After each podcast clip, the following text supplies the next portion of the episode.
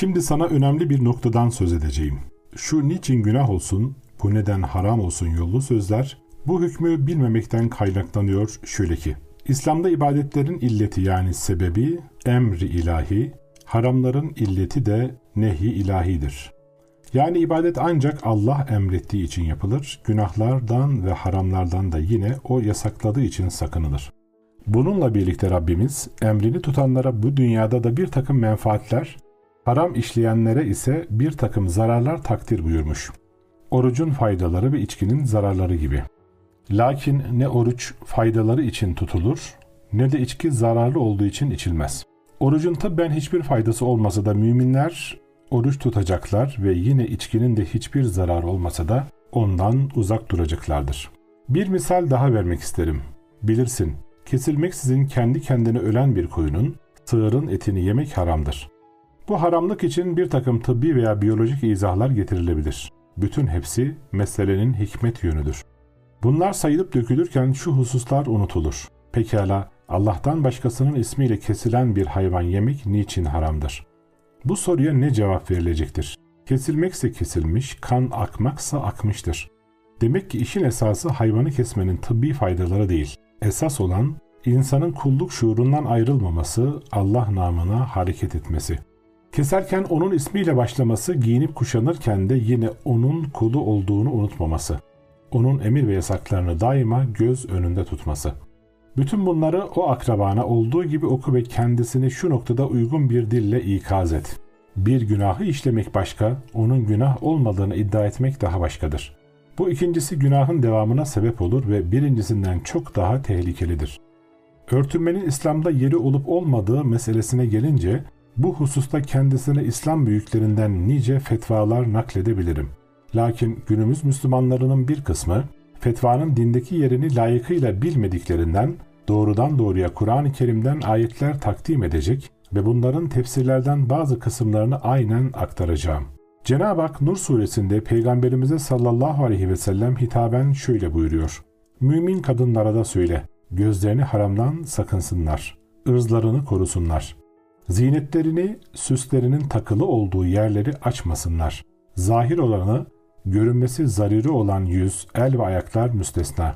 Baş örtülerini yakalarının üzerine vursunlar. Göğüs ve boyunlarını göstermesinler. Zinetlerini, süs yerlerini ancak şu kimselere gösterebilirler.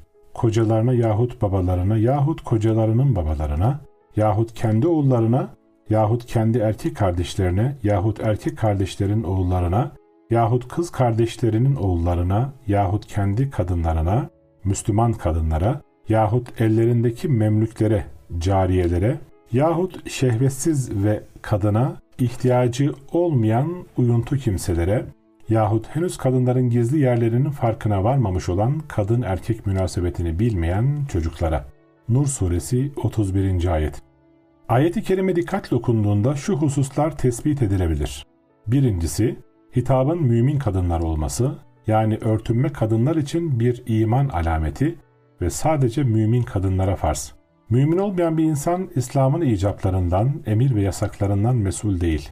Yani bir kimse öncelikle Allah'ın varlığını kabul edecek, Kur'an-ı Kerim'i onun kelamı ve Hz. Muhammed Aleyhisselatü Vesselam'ı onun en son elçisi bilecektir ki ilahi emir ve yasaklara muhatap olabilsin. Kul olduğunu bilecektir ki başıboş olmayacağını da idrak etsin. İkincisi harama bakmanın sadece erkekler için değil kadınlar için de söz konusu olduğu. Üçüncüsü zinetlerini gösterilmemesi. Ayet-i kerimede geçen zinet kelimesi üzerinde yapılan tefsirlerden birini özet olarak arz edeyim. Zinet, süs eşyası demek ise de mücerret olarak süs eşyasına bakmak hiç kimse için haram olmayacağına göre bundan murat süs eşyalarının takıldığı kulak, boyun, gerdan gibi yerlerdir. Ayette esas maksat tesettür, örtünme olduğuna ve hitap zengin fakir bütün müminlere yapıldığına göre zinet sadece süs eşyası olarak anlaşılsa ayet sadece zenginlere inmiş olur. Halbuki hitap umumidir. Mümin kadınlara da söyle buyurulmaktadır. Bir başka önemli husus da şudur. Kadın için asıl zinet süs eşyaları değil, bu organların bizzat kendileridir. Yani gösterilmesi haram kılınan boyun, gerdan gibi azalar, kadın için ayrıca birer zinettirler. Dördüncüsü mümin kadınların baş örtülerini cahiliye kadınları gibi boyunlarına bağlayıp arkaya sarkıtmak yerine başlarına örtmeleri ve yakalarının üzerine vurmaları. Ayetin devamında zinetlerin süs yerlerinin kimlere gösterilebileceği açıklanıyor. Bunlar içerisinde bir de kendi kadınlarına ifadesi yer alıyor. Bunu yakinen tanıdıkları sohbet arkadaşlarına, kendi yanlarında çalışan hizmetçi kadınlara diye tefsir eden alimler bulunduğu gibi, kendi kelimesini kendi dinlerinden olan kadınlar yani Müslüman kadınlar diye tefsir edenler de çıkmış. Bu tefsirlerden birincisine göre mümin kadınların zinetlerini yakinen tanımadıkları hiçbir kadına gösteremeyecekleri, ikincisine göre ise Müslüman kadınlara gösterebilecekleri lakin gayrimüslimlere gösteremeyecekleri anlaşılmakta. Bir diğer ayeti kerimede ise şöyle buyurulur. Ey peygamber! Hanımlarına, kızlarına ve müminlerin kadınlarına söyle. Elbiselerinden giyip örtünsünler. İşte böyle giyinmeleri tanınıp da cariyelerden iffetsiz adi kadınlardan fark edilip de eziyet edilmemelerine en elverişli olandır. Allah gafurdur, çok bağışlayıcıdır, rahimdir, çok merhametlidir. Ahzab suresi 59. ayet. Bu ayeti kerimede de örtünme açıkça emredilmekte ve bu emrin hikmeti mümin kadınların diğer adi kadınlardan fark edilerek rahatsız edilmemeleri, sarkıntılığa maruz kalmamaları ve ruhlarının eziyete düçar olmaması olarak beyan buyurulmakta. Ayetin sonunda Allah gafur ve rahimdir buyurulması da çok manalıdır. Bu hususta yapılan tefsirlerden birisini aynen naklediyorum.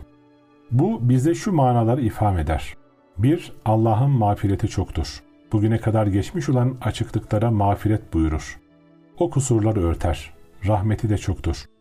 2. Allah gafur ve rahim olduğu içindir ki kadınlara eza edilmesine razı olmaz ve onun için örtünmelerini emreder. 3. Tesettür emrolunduğundan dolayı da kadınlar bir tazike maruz bırakılmasın, ifrata gidilmesin. Çünkü Allah gafur ve rahimdir. Bu emri onların aleyhine değil lehine vermiştir demek de olabilir. Bu bahse son verirken şunu da belirtmek isterim. Örtünmek insanlar için fıtridir. Yaratılışlarında vardır. Dine karşı olan toplumlarda bile sokaklarda çırılçıplak dolaşan ve resmi dairelerde öylece mesai yapan insanlara rastlayamazsınız. O halde örtünmenin mutlak olarak aleyhinde bulunmak mümkün değil. Kalıyor bunun derecesi. Zaten bütün münakaşalar o noktada yapılıyor. Herkes kendi örf ve adetine, sosyal çevresine, şahsi kanaatine veya ideolojisine göre bir şeyler konuşuyor.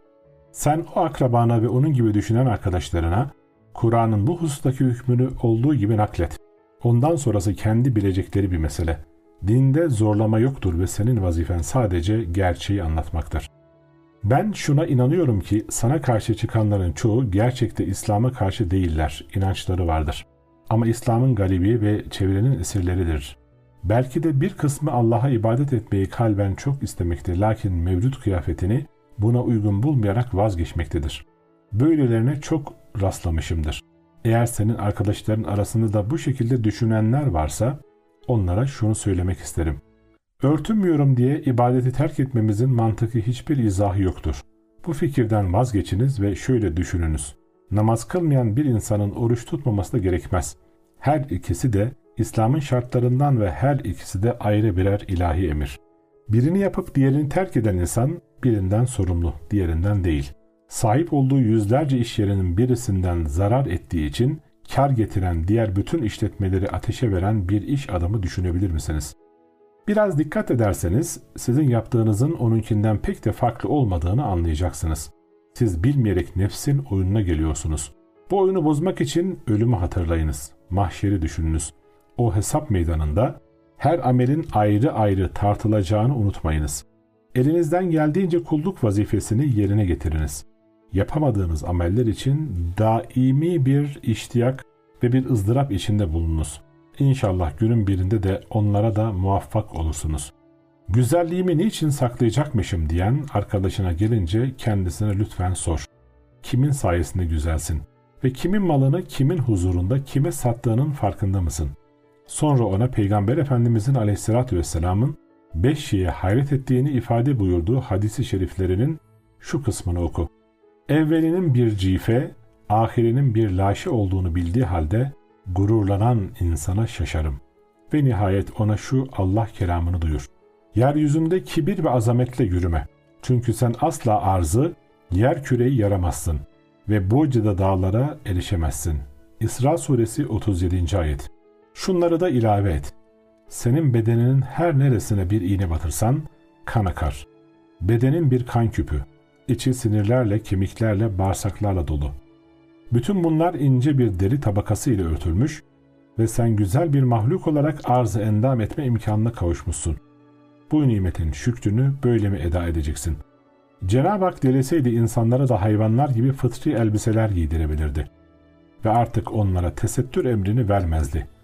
Ama insanoğlunu birçok yönden olduğu gibi örtünmeden de imtihan ediyor. Bunu böylece bil ve artık kararını nasıl verirsen ver.